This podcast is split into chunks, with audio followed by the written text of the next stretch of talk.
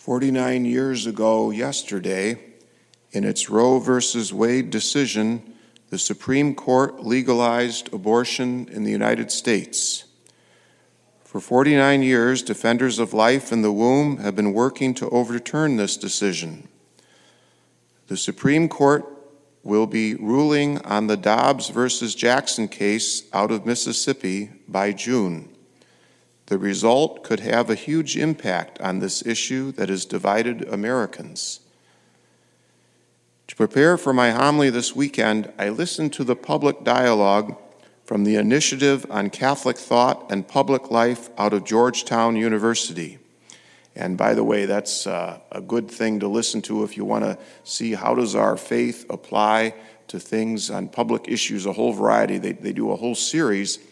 But this time they had one on the topic the pro life movement at a crossroads, Dobbs and a divided society. And I thought all the speakers on it were very good, and it takes about an hour to watch. I'll put the um, information about it in my bulletin article next week. But the speaker that I was especially intrigued by was Destiny Herndon de la Rosa, president and founder of New Wave Feminist. She believes completely in the bodily autonomy of women, so much so that she believes in the right to have a woman's body protected from the mo- moment of its existence. She points out the unique situation of when a woman is pregnant. There is an individual's body inside another person's body. Take a moment to ponder that. Many of you know intimately what that is like. I can only imagine what it is like to have a new life separate from your own, growing inside your body, but completely dependent on your body for its very existence. Now, both bodies are very vulnerable, both need protection. Let's start with the smaller of the two. Now, through science, we can learn more and more about the prenatal development of a child.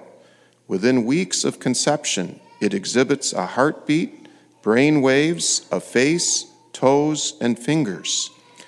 And many of you have seen images of the child in the womb of an ultrasound machine. It's amazing to me how those images that first came out a number of years ago, they just get keep getting better and better. It's it's quite uh, remarkable to witness. Life is a miracle, but sometimes the thoughts of caring for that life can be overwhelming. I was reading the current issue of Columbia, the Knights of Columbus magazine.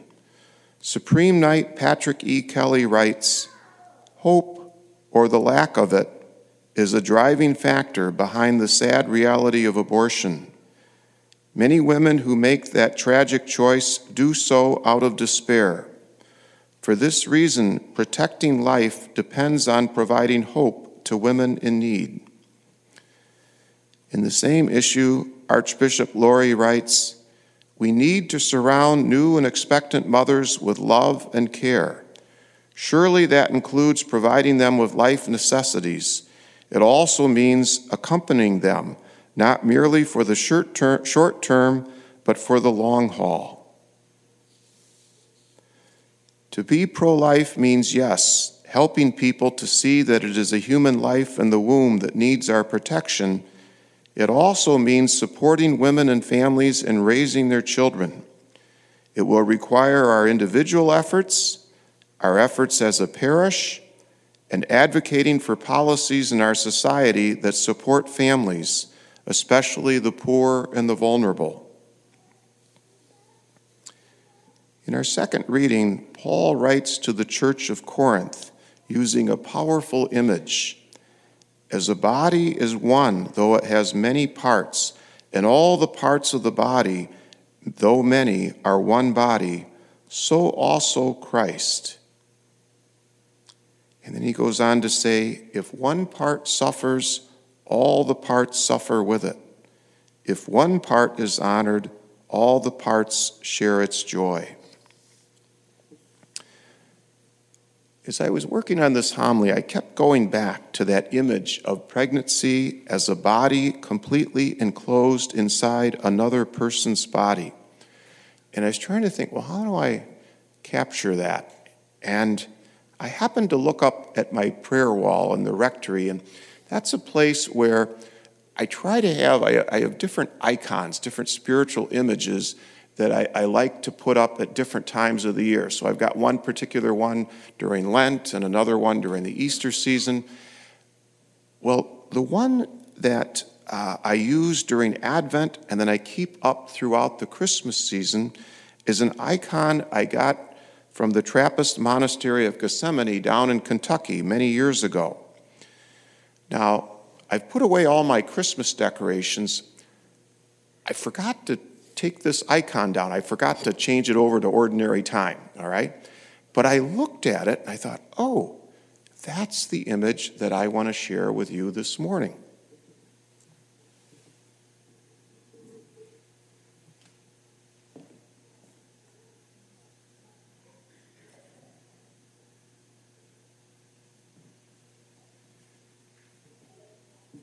And I think you can see on it how it seems very appropriate for Advent, uh, it's about, you know, Mary, she's very pregnant with Jesus, and it's about Advent as our, uh, just as pregnancy is preparing for the birth of the child, it's about our preparing for Christmas.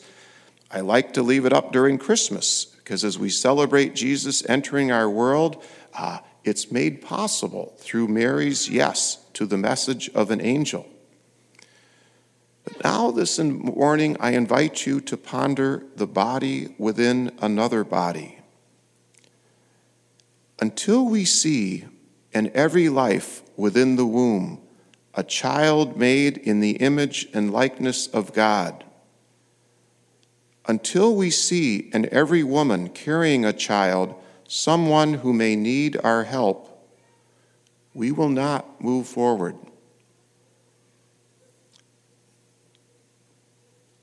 Yesterday, on January 22nd, and I think it's all right to carry it over into today, the church is asking all of us to pray for the legal protection of the unborn.